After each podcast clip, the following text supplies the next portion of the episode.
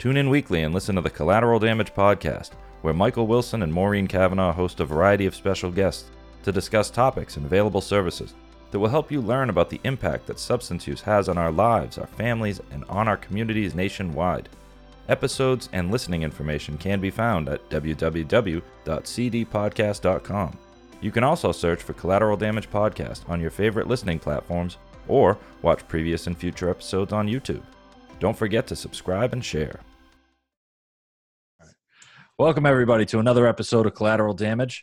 Um, here with my my special co-host Maureen Cavanaugh, um, and I think today uh, what we wanted to talk about was it different forms of intervention. I'm sure a Mm-hmm. lot of people hear that word, and it's a big scary word, and it's full of all different types of stuff. I know that um, if you've never been through one, I imagine that you're thinking about like the TV show, or you're thinking about something you saw in a movie, or you know maybe when you were younger, your family did one on some uncle or something like that, right? I've never never seen the television show. Oh, okay.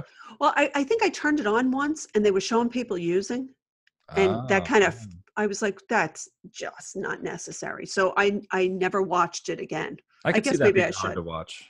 Well, it's not Yeah. even that it's hard to watch. It's just like, okay, we already know that part. That's why, you know. Well, not everybody does. I think that's why they do it. I remember, um, you know, when I was in Middleton and I was at the, uh, excuse me, when I was at the 80 bed drug program, they, uh, I think it was run by, it was run by some external organization at the time, Mhm. but they would have us watch uh, that show. They would have us watch intervention, you know, throughout the day. They just put it on and, um, you know, reruns and reruns. And Seriously, yeah, yeah, it was weird. that's That's weird. I'm not gonna lie. I don't. I don't know. I'm. I'm sure there was some intention behind it, but I mean, we would literally just sit out there and watch episodes of intervention, and you know, I think that uh, I, I learned a lot about what it what it meant and what it looked like and what people were trying to do and stuff like that. But you know, the show is just one. Uh, you know, I know that Yeah. everyone's seen. You know, like maybe The Sopranos uh, uh, intervention, if which was hilarious. If you got a minute and you Google The Sopranos intervention, that's not what we do, um, but is, it's definitely worth a watch because it's funny. Um, or you know, any movie or something like that, you see, you know, someone hires a man or a woman to come in and say the things that the family hasn't been able to say to get someone to agree to go to treatment, Yeah. right? I mean, that's, you know i think the the I- the more i learn i think the mistake is that people wait too long for something like this they wait until everybody's desperate and and and because um and we were talking about this earlier is i know that um i thought that if i couldn't fix it that probably nobody else could either because i i Sure. knew my daughter better than i than anybody else right. and now, after having gone through um, many years of this and many times with other families going through, you know, being involved in their lives and seeing them go through it, I realized that it was that that was exactly what we could have used in the very beginning is somebody else stepping in Mm. because it's I may have known her, but I didn't know her in this way. Right. Well, you didn't know her addiction. I mean, you may know your daughter in the same way I know my child. And you and I were kind of joking about this earlier Right. is that, you know, I know my child better than everybody and I can manipulate them into, you know, what I want them to do and get them help. But I, they own me, you know, they might, Right. they know me better than anybody. And you know your child, but you don't know their illness, their addiction, or, you know, what it takes to help get them to change their mind or what motivates them. I think your book, your book titled "If You Love Me," you know what I mean. Like it says it all right there. I don't have to read it. Says "If You Love Me." you, you're going to read that book, I swear to God. I will. I will. I will. But the, no, and it's it's yeah. I mean, I thought that the two of us were like this, and I was in her Mhm. head, and she was in mine, and yeah, and that may have been true to a certain extent. Of, although I learned that, of course, that's not possible before and after, but Right. definitely not in the middle of it. You know, Mhm. so I was still behaving as if she was this uh, person before the addiction. Right. Approaching her the same way, you know, thinking she was motivated by the same things, and Yeah, I guess that's that's the craziness is that you're right. It does, you know, the idea of having an interventionist step in or of having somebody, uh, a qualified professional step in and educate the family. yes. Um, it is humbling. You know, I would I would say that you know if I had But to have somebody come in, I'd be I'd be uncomfortable with it in the beginning. It would be hard to trust them. Um, you know, I've got my my child or my loved one making promises to me, and I'm like, oh, I want to believe them. And then I've got this other person saying that my loved one's probably lying to me, that what I think I know, I don't know. It's hard. It's, it's a well, lot. I wonder if it's a little bit too that you know you spent your whole life now parenting this child, and and you don't want and you're feeling like a bad parent so if mm. you feel like you, if you can get them to the other side of this then then, then you're redeeming yourself in some way yeah.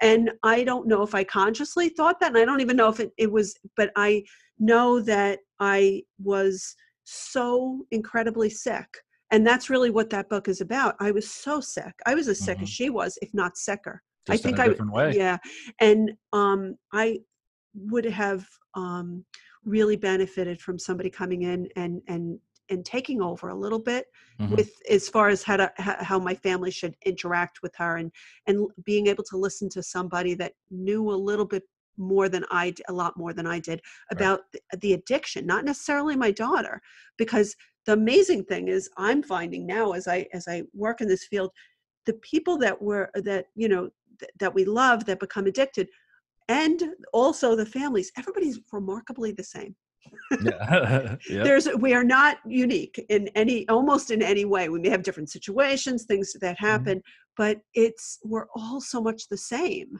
that um right. and i know that from how many responses i get every day from that book saying oh my god you got in my head how did you know right. all these it was like because we all do the same sick things because this is the worst I think one of the worst things in the world that can happen in your family. Right.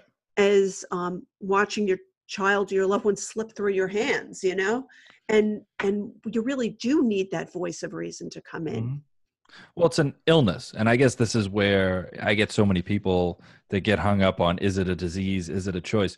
This is an illness. You know what I mean? Like the flu isn't a choice, you know, like you can maybe choose to be near someone that has it, but once you have it, the symptoms aren't up to you like we all have the same symptoms. You know we all cough sneeze sore throat. I mean that's why they sell medication to address the symptoms because they're all the same for everybody. Right. You know and the same could be said with this that those are the symptoms right?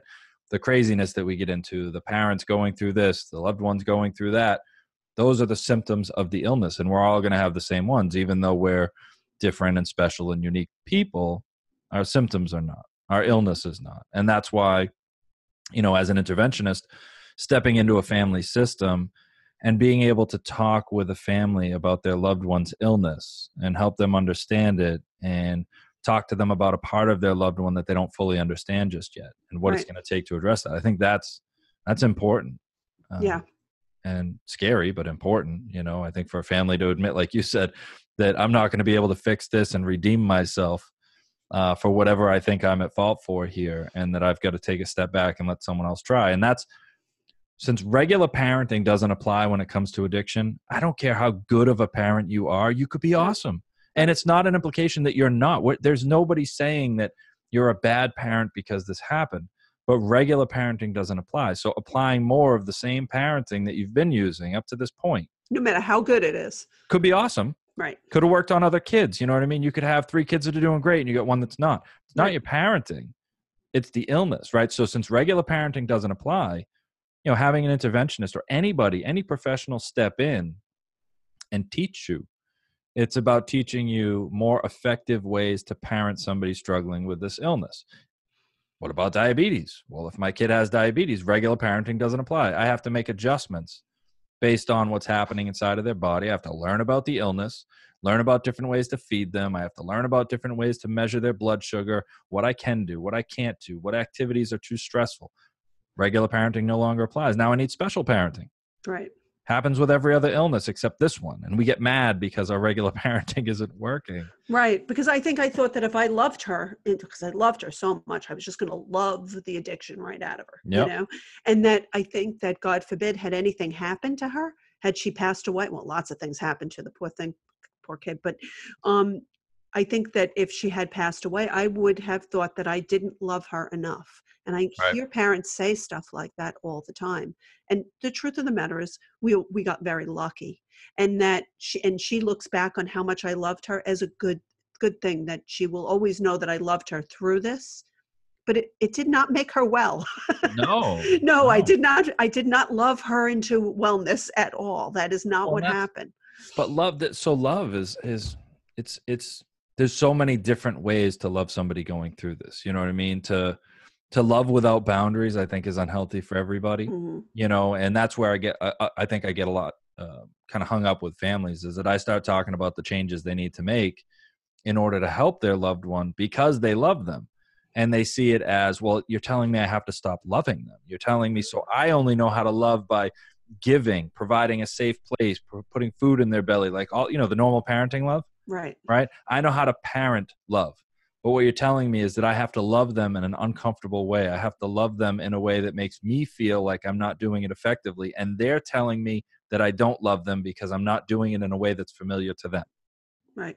And, you know, one of the big things I think for me and for a lot of people is giving them that choice of whether they, they get into treatment and, and, and remain sober and live in your home or, or, or don't, you know what I mean? That, that it's a choice. You're not throwing them out. You're giving them the choice of whether they live there or whether they don't live there. And if they want to live there, which you want, I wanted her to live there too Right. I, I needed her to make these choices in order for, to make that possible and that didn't look like somebody maybe to a lot of people Mm-hmm. wouldn't didn't look like how can you love your daughter and not have a roof over her head i bet and it didn't look like it to her it, it really didn't look Not like it to her at the time but now Yeah. she knows Right. and it's i see her just recently going through it with um, somebody that she knows and uh, and saying all the things i said well it's a choice they Yeah. took them i'm like oh my god she tells me the things she says so i know that those things were right that i was Mhm. doing the you know that i definitely was doing the right thing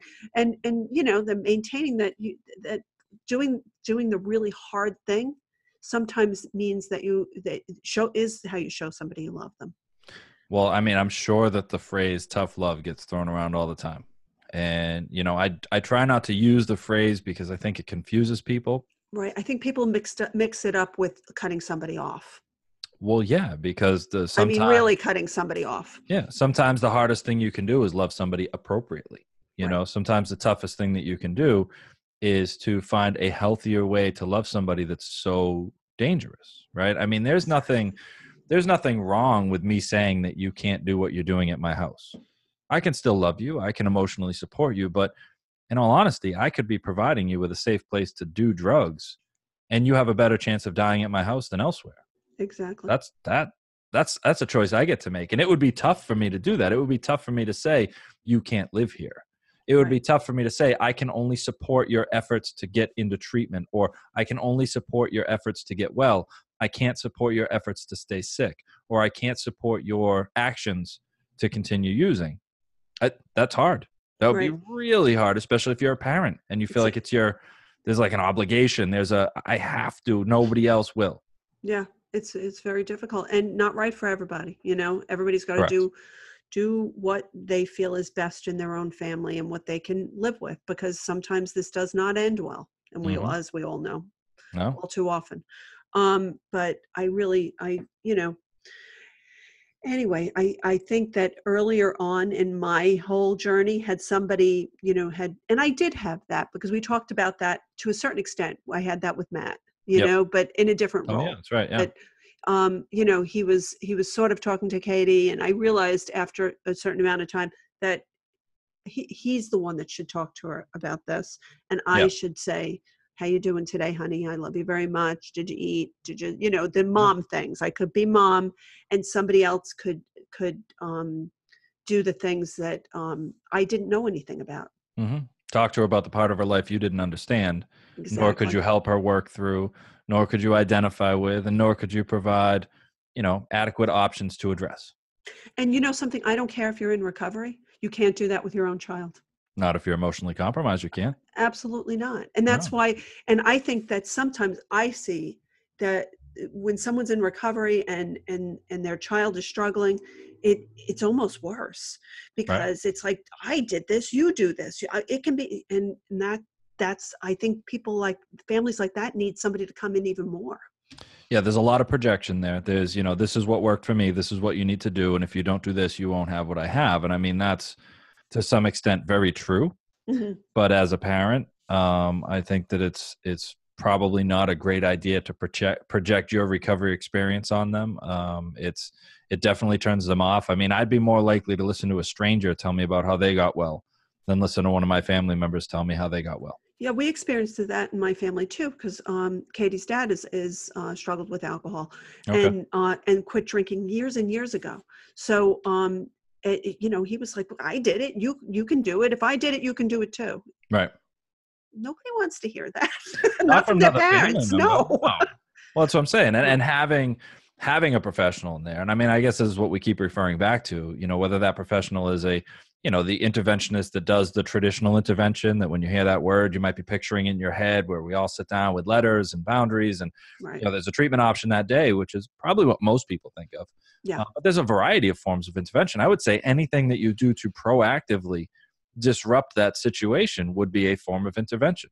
You know getting educated and working with someone to learn about communication and boundaries is a form of intervention. You are changing the system around that person Right. so that it no longer continues or it can be direct coming at you listen you know this is how i feel about what's happening. I need i, I need to ask you to stop using. That's a form of intervention. Hmm sometimes it never even gets brought up i get a family that may call me and say you know we've been going this through this for five years. And i'm like well you know what kind of conversations are you having about this? And they're like oh we don't bring it up because we don't know what to say. And i'm like oh all right. So we have to start somewhere. Let's let's get in there. And it's Right. like you said, why wait until the wheels fall off years into it when you could actually start? You know, maybe before it gets so bad, you could start by changing the way the family understands it, the way they respond to it, the way they would talk to each other about it, or more importantly, just how they feel about it. Like, right. I don't want to feel like this is my fault. can somebody help me with that? Like, I don't want to feel like there's nothing I can do. Can somebody help me with that? It'd be And great if we could do it in the beginning. And I think a good intervention heals the whole family. So you may develop skills in that intervention Mhm. that you can use in other things with other family members and w- just in creating a stronger bond with the whole family Right? because you've gone through this now and you've learned how to work something that seems like insurmountable you've learned how to work that out so there's a lot of value in these things Oh, yeah. um, how do you find i mean how do you find a good interventionist what are the, what are you looking for Well, I mean, you definitely want to have somebody that's got experience in the industry. You know, Mhm. it's it's wonderful if you can find somebody that has personal experience uh, that they bring to the table. It's great to, you know, I know that as a person in recovery myself, when I sit down with families and they hear that I'm well, I'm immediately a power of example. I'm proof that it can work, and I think that really motivates them to drive through a process they might otherwise feel pretty scared about. Um, so having somebody that's either a person in recovery or a family member of that's got some personal experience might be nice. Mhm. Um, more importantly, educated, qualified. Uh, I mean, there's a variety of different forms of intervention. Everything from what would be called a 12-step call. Um, a 12-step call is usually somebody that's in recovery that will go out and talk to somebody that's not, and see if they can get them to agree to go. And that's usually not done by a professional. It's usually done by a peer um, and it usually doesn't involve a formal process it's more informal where you know somebody will reach out to somebody that's in recovery and be like hey can you come talk to you know joe and and see if you can offer him some insight uh, or a way out Mhm. uh, you know or that might also be some form of recovery coaching uh, or something like that which is a little more casual um, with an interventionist i would say you want somebody that's um, done a couple different trainings you know has a couple different models that they can bring to the table uh, maybe somebody that's a member of an organization like uh, the association of intervention specialists which is a national organization or somebody that has a, uh certification which is a certified intervention professional so that's see i see that you know the cip cip right. And what is the uh, there's a couple of others right? There's the arise one too that's the um well the cip C- cai right? Right. Well the cip the cip is the national certifying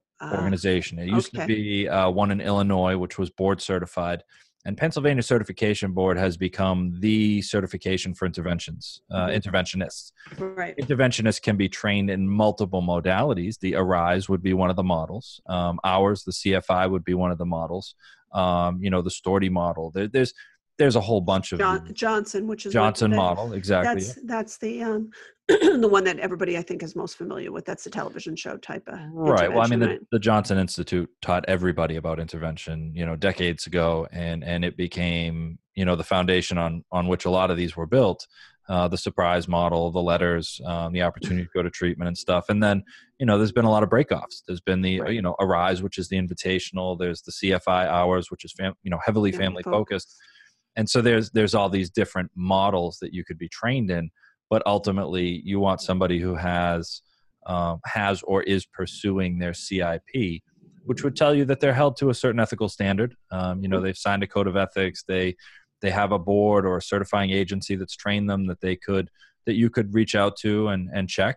Um, Yeah. you know that's always a good thing. If they are you know certified arise you can there's a registry for that. You can contact the directors and find out same thing with our cfi there's a registry on our website you can see who's been trained who hasn't you can contact us directly if someone says they are and they're not we'll let you know Mhm. um, So if I was looking for somebody and say I was coming to you and I wanted a couple of parents or a couple of family members that had gone through with you, would you be able to provide that? oh yeah yeah and i think that- that's would that be definitely like a thing that you could ask somebody that you Oh, would yeah. okay. Yeah. And I mean that's that's it. I mean, I can if you come to me, I'm never going to tell you I'm just okay. Right. Nobody Why would I do that? That's yeah, silly. right. You know what I mean? So, yeah. you know, you can go to anybody and they can tell you that they're great. You know, you should come to me. This is going to be wonderful. But, you know, I, I think getting feedback from other people is huge. Um, and, you know, there's a lot of, I think family support groups, they definitely talk. Um, you know, you can, Oh, you can yes, bring do. someone's name, to family support group, and you can Yeah. find out usually from there, like what they've heard, if they've got personal experience, what type of person they are. Not every interventionist is the right intervention for your loved one Right. uh, right. or interventionist for your loved ones. So, like, you know, reaching out to those peer uh, uh, support groups and communities, uh, Facebook communities, and stuff like that, I think you can get a lot of feedback. Yeah, uh, Mag- I always say Magnolia is like the Angie's list of addiction. there it is. Yeah, because that- yeah, you go on there and you ask any question, and I guarantee you that somebody will have an answer. Right. But you know, I think that um, I, I think that I, I don't see a lot. I mean, there's a couple of names, yours being one of them, that floats around as Mhm. being someone that's good. But I've been um, told my name gets around quite a bit. I don't know if that's good or bad, but it gets around. Yeah. it's on a bathroom wall somewhere. I think. Yeah. For a bad time, call this number. Yeah, they'll intervene on you. oh god yeah so um so that's good that's good to know that you can that's a that's a question that you can ask an interventionist Yeah. Yeah. I mean, how long have you been doing this? What you know? What's your approach? What models have you been trained under? Is there, you know, can we speak with a family member or two that you've worked with and hear about their experience? Um, you know, the other one is what types of consultations. You know, uh, I think a good consultation means that someone will take the time to sit down with you and figure out if they're a good fit for you. Uh, how long can- how long would that be like an hour or so right yeah, an hour or more, I think, is a good enough time. I mean, you're talking about someone's life, their history, who they are as a person. You know, I think you can get like the gist in 20 minutes, but to truly investigate a situation and find out, um, you know, what you'd be recommending and, and stuff like that, I, I, I would definitely put that around an hour or more. You know, Mhm. an hour to an hour and a half, something like that. so i i've noticed that a lot of the treatment centers now are employing their own interventionists Right. And I think that's it's a, it's a tough one. I mean, it's Yeah. at it's at the it's at the like I, I understand the reason behind it. You know, I think the good ones are interventionists that are not just sending people to their own program. Right, that they'll intervene no matter where you're going, and Mhm. I guess that's hard to determine. I mean, I'm not Yeah. there, so I don't know. i mean after you know i just did a training with with a bunch of people that were Mm. uh, interventionists that were doing interventions and at various treatment a lot of them at various treatment facilities Mhm. and um, they were being trained in, in a different model and uh, yeah, I, I i mean that was something i was I don't yeah that was something i was wondering about because i think you just have to be aware that more than likely they're doing this intervention because they are expecting that you're going to go to they're going to send your family member to this particular treatment center so uh, that- that's not your only option Right. And I guess the situations where, you know, I feel like I feel like that would be appropriate is if you've contacted a program that you'd really like your loved one to go to, you like that program, and they provide in house intervention services that can help you accomplish your goal and your loved one's goal of getting into that program. I agree. And, and I think that's the model. I think that's what it was based on. But at the same time, who decides that? You know, was it just because this program was my first point of contact and I didn't know any better? Right. I called an 800 number that I saw. That doesn't mean that I've done due diligence and researched the program. So, in addition to who your interventionist is. I would recommend just as much due diligence into the program, um, you know, that you're calling or reaching out to. And I would do the same thing, you know, yes. reach out to those peer support groups, uh, reach out to other families, and, or ask the program, is there a family I can talk to, you know, or a couple, yeah. two or three. Um, you know, it's in the same way that you might take your college age child to go look at colleges before you drop twenty or forty thousand dollars for a year to have them go live there part time throughout the year, like you're going to go there. You want to meet people. You want to talk to other parents. You, you're going to do your due diligence, I would hope, before you invest that kind of money. But it's amazing how many people don't because they're in such a state of fear. Right. I can see that. Yeah. So, but oh. that's it's good to know that you know just because that intervention was you know it was offered doesn't you you have to pick the place first. Right.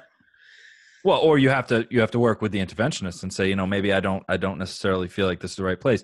An interventionist should never push you to a program. Right.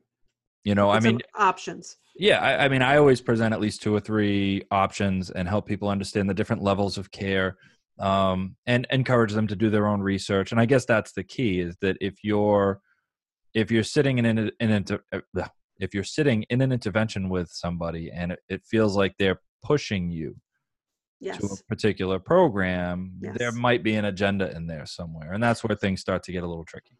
So we experienced that, and early okay. on, that was my first experience with with intervention. Almost mm-hmm. experience with intervention is that the interventionist kept pushing one particular place, oh. which made me not want to go to that place because I was like, "This is not, yeah. you know, why? what are we doing here?" Yeah, why is it all about this place? So that was that was uh, alarming to me because mm-hmm. this was supposed to be a um, private interventionist. Okay so I we did not do that because of that reason. And I think mm-hmm. looking back, I think that was probably a good idea.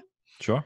Yeah. Yeah, I've, but, I mean, I, I, guess like you're saying, if if people are coming from different programs and they're doing these intervention trainings, it's like, what position do you have back at the company that you're implementing this, right. this tool, this service? And I've right. done, I've done trainings for staff, intervention trainings for staff mm-hmm. for programs, and I think that, and that's what, wonderful that they want their people to yeah. be trained uh, in a way that you know is is to have this knowledge i think. Right.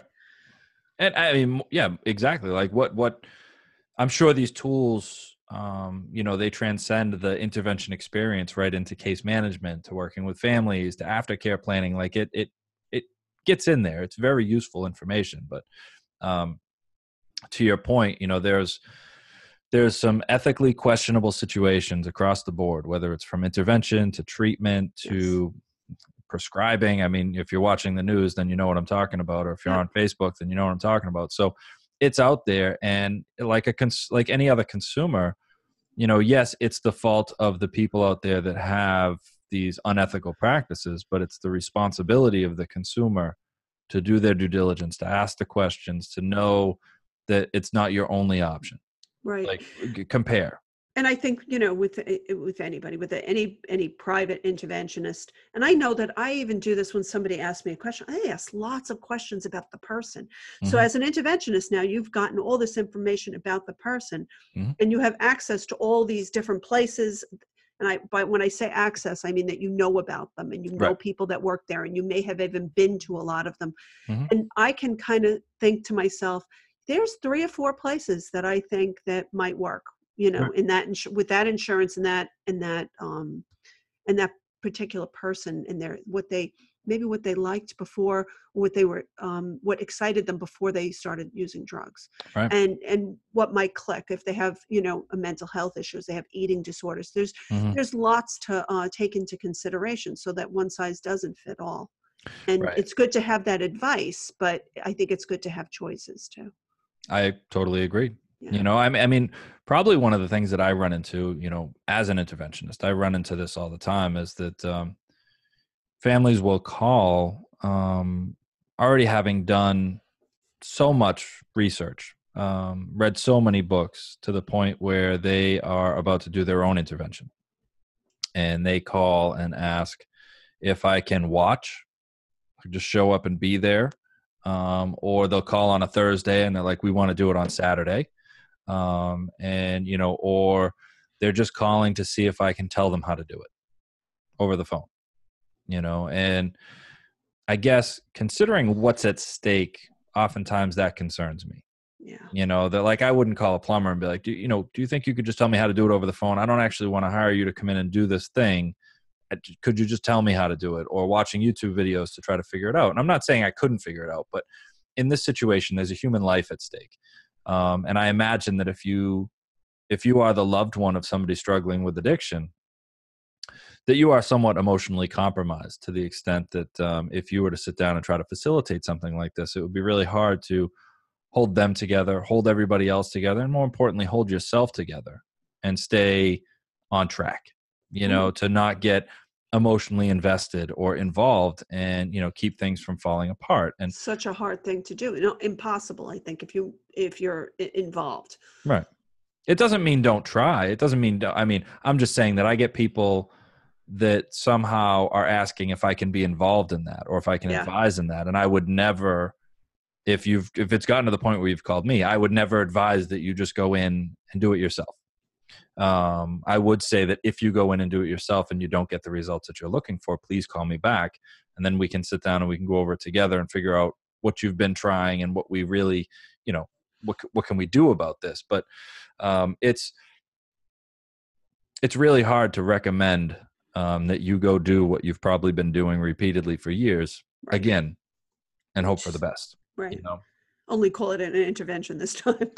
Right, or write letters. Uh, I mean, uh, the the thing is, is yes, we have letters, but we have letters that are written a very specific way to accomplish a very specific result, and the letters are not the intervention. Whereas, if you just told me to write an intervention letter for my loved one, I'd probably write something that was pretty finger pointing, pretty aggressive. You know, trying to convince them that they're sick and trying to force them to go to treatment in some way, and that's that's not an appropriate letter. But why would you know that? exactly. you know yeah so again I'm, I'm not saying that some of those aren't successful because i do get those people that call and they're like oh well we actually sat down and asked. And maybe that's the scenario where this has been happening for five years and nobody's ever asked. Right and it's this is something different yeah. Yeah i'm like why don't you go ask them see if they were in? And they come back and like yeah they're gonna go to treatment. I was like see all you had to do was ask. But it, but for it, most of us who have asked repeatedly. yeah, I, I don't get a lot of those calls, but if I do, you know, it's always worth being like, hey, has anyone actually asked them? Yeah. Has anyone said, would you be willing to go? Because there's no sense for us to go and do an intervention and assume that they're unwilling unless someone has identified the fact that they're unwilling. Right? Put a little, just put a little ask out there. Hey, I was just wondering, like, uh, do you want to go to treatment and get that out of the way so that we can go in and do the intervention? Wouldn't that be nice if it was that easy? It would. It would. and unfortunately, I, I just don't get the calls where it's that easy. I tend to specialize in dealing with the unwilling, so I don't get yeah. a lot of those really willing calls. Yeah.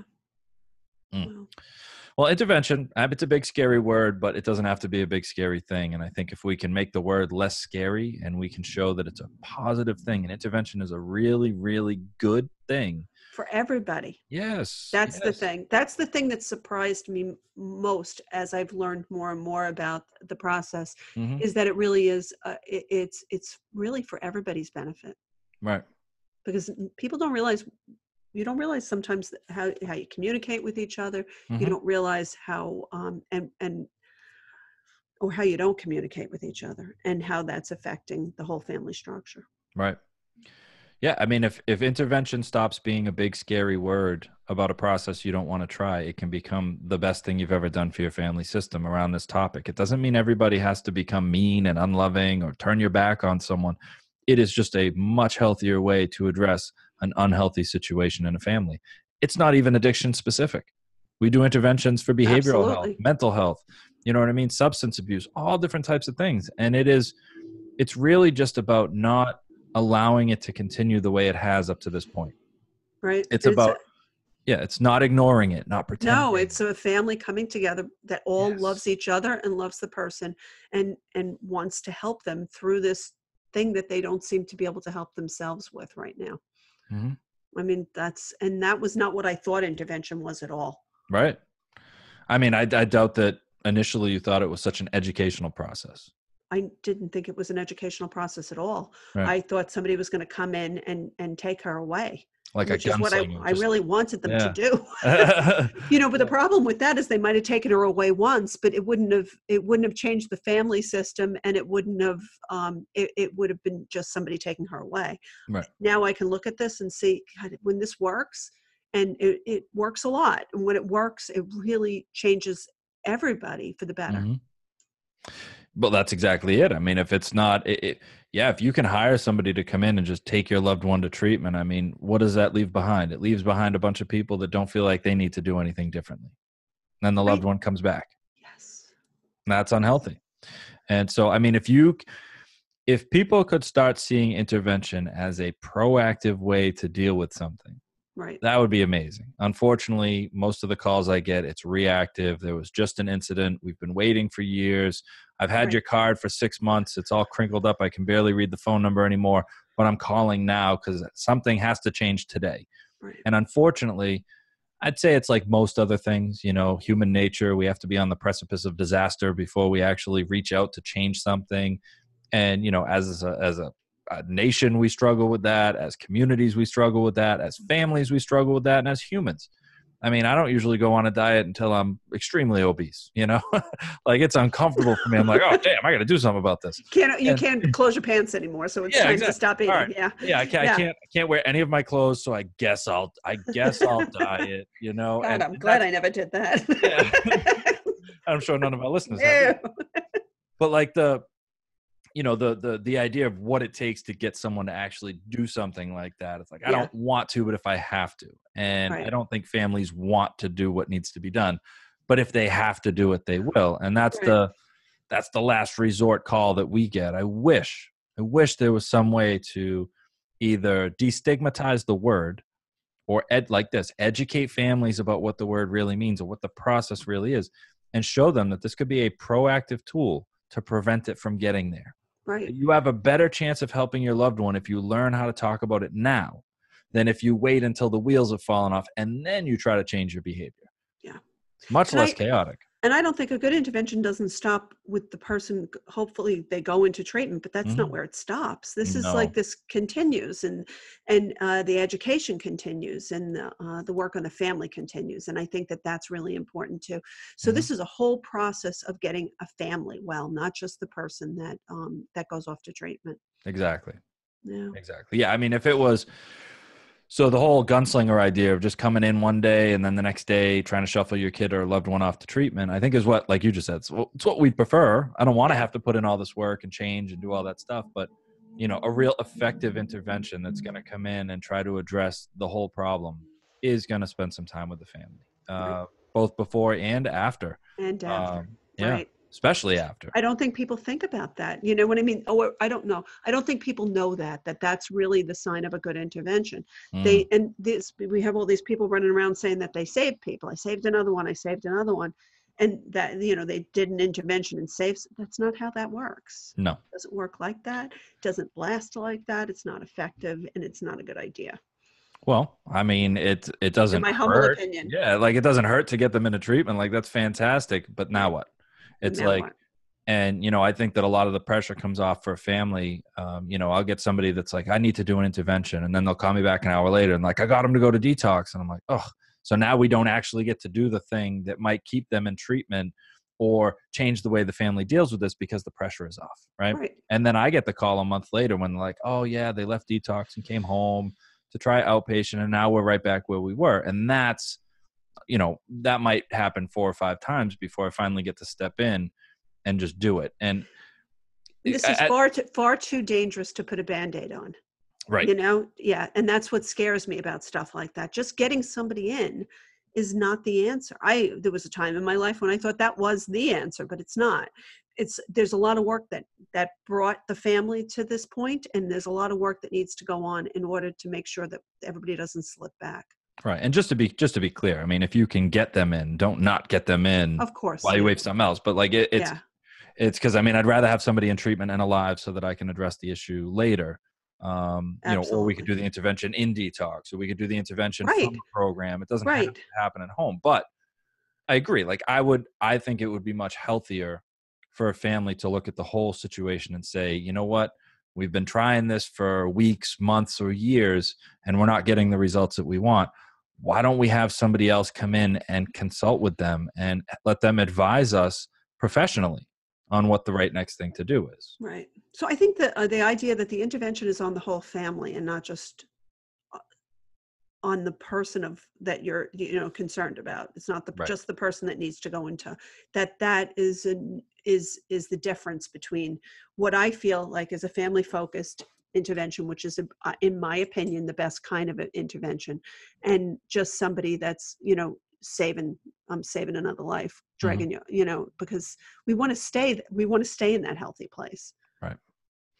So, you know, I, I, I would say that that probably translates across really anything that a family's struggling with, or even just people in general. Like, do you want to fix the thing, or do you just not want to feel the symptom? Right. Absolutely. And you know, I, I, I, gotta say that, and I put this in my book, which you did read, even though I didn't read yours. But like, you know, the the the that wait, the, wait, move move aside. Uh, Everybody needs to see that it's moved to the top of the right pile. there, yes, top Okay, of the pile.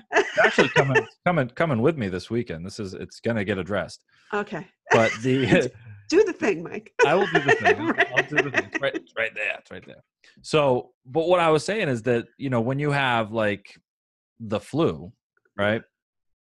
Um, wait, what were we just talking about? Why did I just get lost there for a second? Um, uh, the- uh, Bring you me know, back.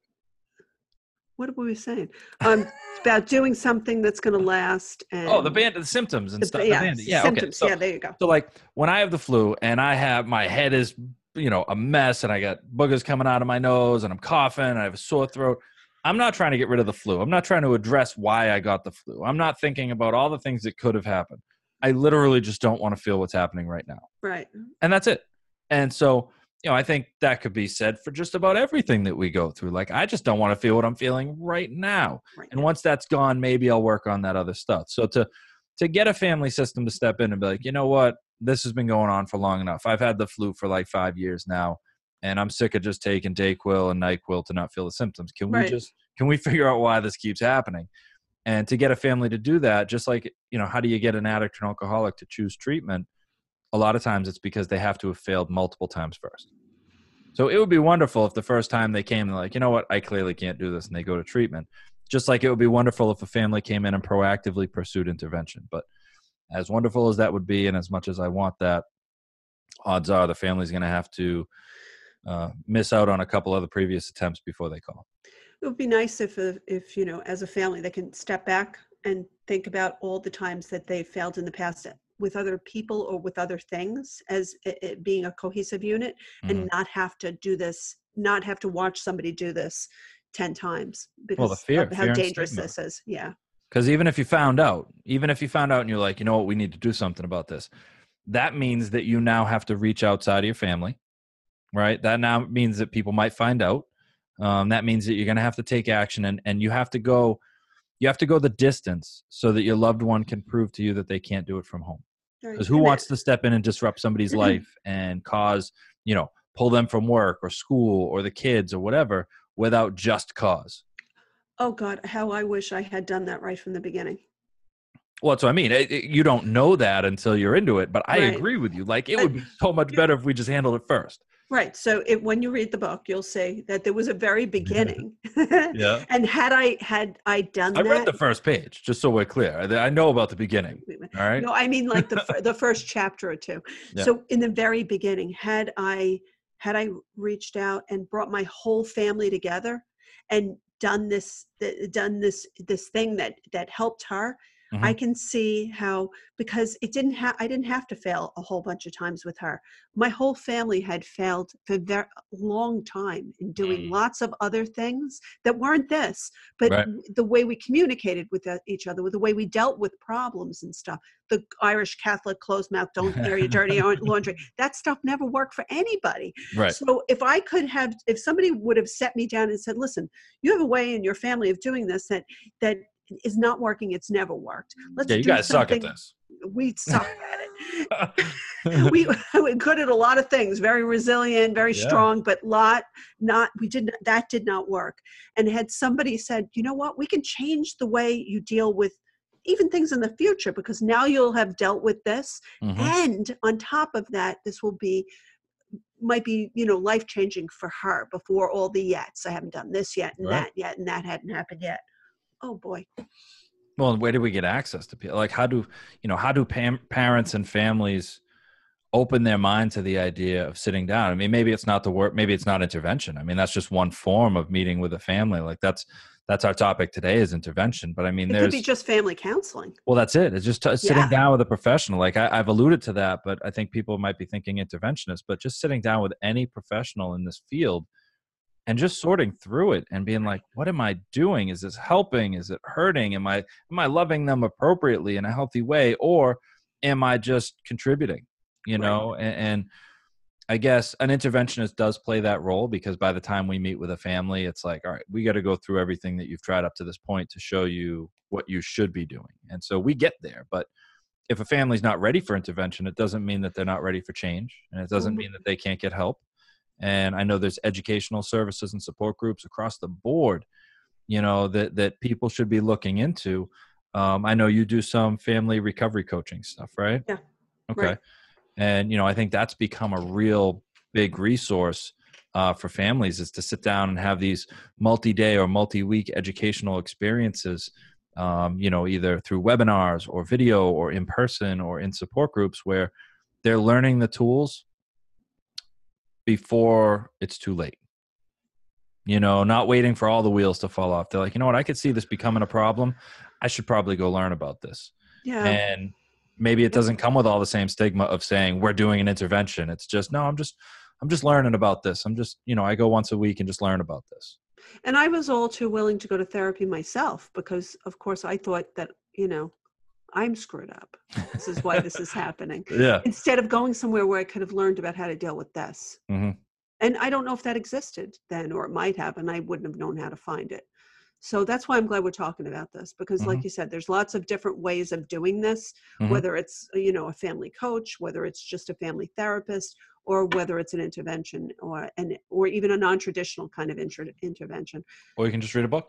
You can read a book. You can Read read, both good- of those books. Yeah read a, read a good book yeah no, they book should they should come together your your book and my book read We my should- book and then we'll, uh, you'll be like that and then they read your book you know what we'll do is we'll, we'll, we'll tell amazon we'll have them pack them together i You think they the, uh, should if, if you love me and uh, loving lions Yeah, well, I think there's lots of good things coming from the two of us. I think you know in the future, Mhm. as far as um, as helping helping getting the families well.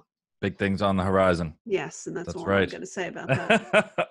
well, I will say this to, to all of our listeners. You know, we just had a really, really interesting conversation about a topic that you know maybe some of you are familiar with, some of you aren't. Um, you know, I would definitely consider uh, doing your research, making sure that you find the right person for your situation. Um, but the most important thing that you can do, and and this is just my opinion, is that you can find peer support. Um, what talk to other people that have tried things. I mean, it's like you're not in a silo. You may feel alone. You may feel like it's only happening to you. You may feel like your situation is so so unique and so special because it's your loved one who is so unique and so special. But the problem is not. No, And and the side effects are not. And the family's response is not special and unique. It's the same. And there's Right. other people that have been through what you're going through and that have come out on the other side and they have good advice. They have good direction. Or more importantly, they just know how you feel. no, And and, they- there's such value in just somebody saying "me too." To Right. it's just there's just nothing like it. And I love the in-person meetings, like Learn to Cope. Um, but um, Magnolia has the support pages where you Yeah. can go on all free. There's no one selling anything. There's no one pushing anything on there. Yep. You go in there, and there are thousands of people that can say "Me too," Mhm. and you don't have to write anything or talk. Nobody can see what happens unless you're in the group. But these are all people that um, that um, are going through it, and um, and you know that need support and and need to give support too Mhm. because even you know just like aa or any other we we get better and when we, when we get better it, it feels so good to give back you Mhm. know that feeling of that full circle or just remembering why you were there in the first place like getting so caught up that your loved one's doing so well that you forget just how sick you were previously and being Yes. at that meeting and seeing like someone come through the door for the first time and you're like oh my god i remember that and checking yourself like have i actually worked on those things or did i just forget about them because my loved one's doing so well right now You know, it's funny that I posted something on the family page today about um, part of being happy is making the decision. You wake up with the decision, I'm going to be happy today. And I know that that's very difficult sometimes and, and almost impossible sometimes right when you're going through all this. But I think, I do think it's a, it's a decision because you can sink into it or you can try to force yourself. oh uh-oh my do we do are we losing your voice yeah the, the worst thing in the whole world. My whole, my whole family's been praying for this to happen one day. uh-oh don't get sick but um, the um, yeah, th- that decision to to to go with happiness, to go with Mhm. positivity, and um, reminding yourself of that. And it takes work and it takes you know practice, but it, it is possible to to have the intention of being happy when you wake up in the morning. Right like about Mon- your day. mondays don't suck it's just another day right? your we mindset about mondays sucks but Right, mondays the more we suck. say that Mo- Mondays suck, but there was somebody who responded on the page that said, "Well, we we can't expect our loved ones to to do that because you know right in the beginning because their brains haven't healed." And da- da." Mm, and she had a good point, but I wasn't talking about our loved ones. no. I was talking about her, and it was Mhm. funny because she didn't even catch that because we become so entrenched in every. We don't even forget who we are, whether we're even people anymore. Mhm. It Everything so- is about how we affect our loved one. Everything. What can we do? Yeah. and it's like and she was being you know and some people would think that would is unselfish and it is to a certain extent i guess but to the to her own detriment i'm sure that that particular person is probably so worried about their loved one that they they aren't doing the things they need to do to be strong and healthy for them Mm hmm so No. Well, I mean, whether it's uh, whether it's reaching out to a professional, showing up at a support group, reading a book, whatever it is. I mean, if my child had any illness, I would want to know everything I could know about that illness. And if I chose a doctor to get them treated, I would do my due diligence before I let someone address my child's life-threatening illness. So it's just you know it's the same thing and, and i really like the idea of treating this like an illness. It does have symptoms. It can be treated. You can get well from it but it makes you really sick and it is contagious. Yes. And if you Oh, love yes. somebody that's sick from this illness it is contagious and it is transmitted through your traditional parenting and love and all the stuff that kids get used to uh, like how my kids can manipulate me. Uh, it's because I have spent years teaching them how to do it, showing them all my weaknesses. It's amazing. absolutely well this has been a really good conversation It has. yeah I i'm have a, glad ch- we have, have a to chopper going about it. overhead right now. I don't know if you guys can hear that. I no we can't because you have this fantastic microphone That's Ah, my new microphone. Yes. yes. Hey, So you know what? I'm gonna I'm gonna start a letter writing campaign for people to write into you that you should read my book. oh, yes. Look at your Yes. Flood me with Facebook posts and comments. And shame you into I mean, if you really want to make me feel bad, just go onto YouTube and subscribe to our YouTube channel. That'll really show me, you know? Yes. or you know what? Leave a comment on a Facebook post or something like that. Uh, You know, Mike- share it. Make me feel real We're bad. gonna get T-shirts made. Yes, yeah. Yes. Mike won't read her book. and I promise you, I, I, it's not your book. It's books. I'm just teasing you. I don't know what I'm gonna tease you about when you read the book because uh, then I'm gonna have to find something new. Well, it, how about you tease me for the big pile of other books that I have down here? no, the I answer I'm okay to with that. You don't have to read this. I love it. I love it. Well, this has been another great conversation. It has, it has, and um, if you are listening, please feel free to uh, share this. Um, we have a new episode that comes out roughly every Tuesday of the week, uh, so you can look for those on Facebook. Uh, we post on Instagram, which is at CD Pod. So if you like Instagram photos and little clips of our, uh, our episodes, you can go on there. Um, but as I just said previously, uh, you know, you can watch these on YouTube, and if you watch, just subscribe. You know, it's Yeah. super simple. If you have a Google account or Gmail account, it'll let you subscribe right there. Um, but we post all this on Facebook. We give you access to all this stuff across the board, and um, you know, we just want to make sure that if you if you have questions or if you have a topic or something like that that you'd like us to hit, Maureen and I spend a lot of time talking about this stuff in the background, but the end of the day, we talk about what we want to talk about. And Yeah. if you want us to talk about something, you got to tell us. Yeah. And so we will uh, we'll keep coming up with cool topics and special guests. Um, but if you have something that you'd like to hear about, uh, I did put this out recently, and we got um, what was it? Uh, CBD was one of the topics. Um, let me see. There was a couple here. Um, it was CB CBDs, which I think would be an interesting topic. Yeah. You know, I'd be curious to hear people's thoughts on that. And um, see, and now that I need to find it, I won't be able to find it on my phone because you know apparently I wasn't prepared for this. Oh, it, it was your question too, which is It was. It was. I know. Okay. Yeah. So here we go. Is um, CBD, uh, which is definitely something I want to talk about because it comes up. You know, uh, CBD without the THC. Yep. yep. Um, You know what it means, vaping and stuff like that. Uh, whether or not it's a good um, uh, exit plan for somebody that's using opiates. Uh, if it's you know if it's they got it in- medical, what does that mean? Well, they got it in oils and all Right. kinds of stuff, uh, massage oils, and you know, there's lots So, of different. I think That we'll would be a guest for interesting. that. I want a guest for that. I Yeah, want somebody that really knows about it. Yeah, Right, that would be maybe- awesome. maybe even someone here in Mass that's a part of the medical side of it that can can advocate for it. Like I don't mind it, learning, right? That's, that's what we all want to learn. So.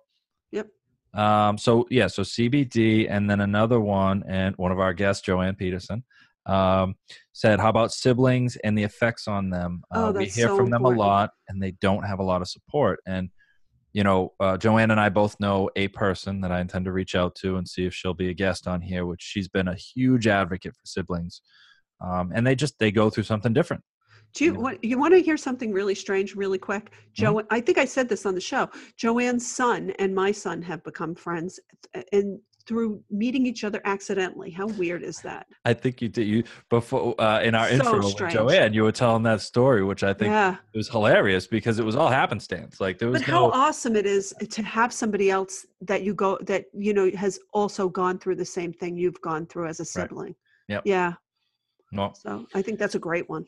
So I definitely want to hear there. And then um, uh, another one was from a friend here, uh, Jillian, and she said uh, she was asking if we meant like uh, uh, dangers of vaping.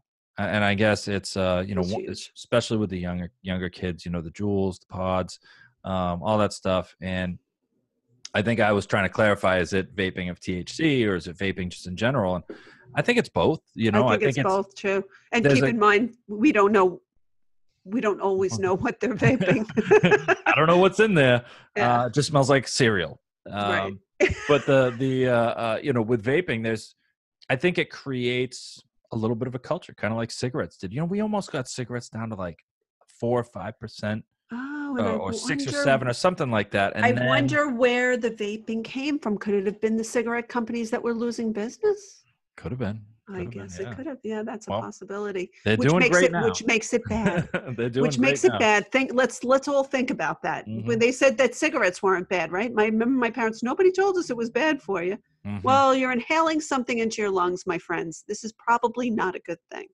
So, you know, big tobacco, big pharma, we went through it with cigarettes Yep. and they were cigarettes are not addictive and we went through that with pharma and you know, unfortunately, as I said earlier, it's definitely it's bad that the businesses are doing this, but it's up to the consumer to think about what you're doing too. So Right. all right. Well, so we will hit those comments, and if you have other comments, you can uh, comment on any of our um, uh, any of our Instagram uh, stuff at CD Pod, or you can go and watch this on Facebook, and you can comment on there. We read them all. We're happy to read them out loud. So if you've got something you want us to share, please let us know. Awesome. And, um, Yeah. Maureen, I know you're going to enjoy the rest of your day. I'm going to do the same. I am. I'm going off to a workshop to work on book number two. So let's. Why don't you finish book number one before um before uh, book number two comes out, Michael? That that I can, I can- I can do that. I like that. I like that. I can do that. Just because I know how much lead time you get before that book's coming out. I got you. It's gonna happen. All right. Thank you. Have Bye, a good everybody. weekend. Bye. All right. I would like to thank all of our listeners for joining us today on this episode of Collateral Damage. As always, if you'd like to find out all of the different ways that you can listen to and subscribe to our podcast, you can visit our website, which is www.cdpodcast.com. There are many different ways to listen, download, and subscribe, so we encourage you to choose the one that is most appropriate for you. And as always, we would encourage our listeners to get informed and stay connected. Thank you for joining us.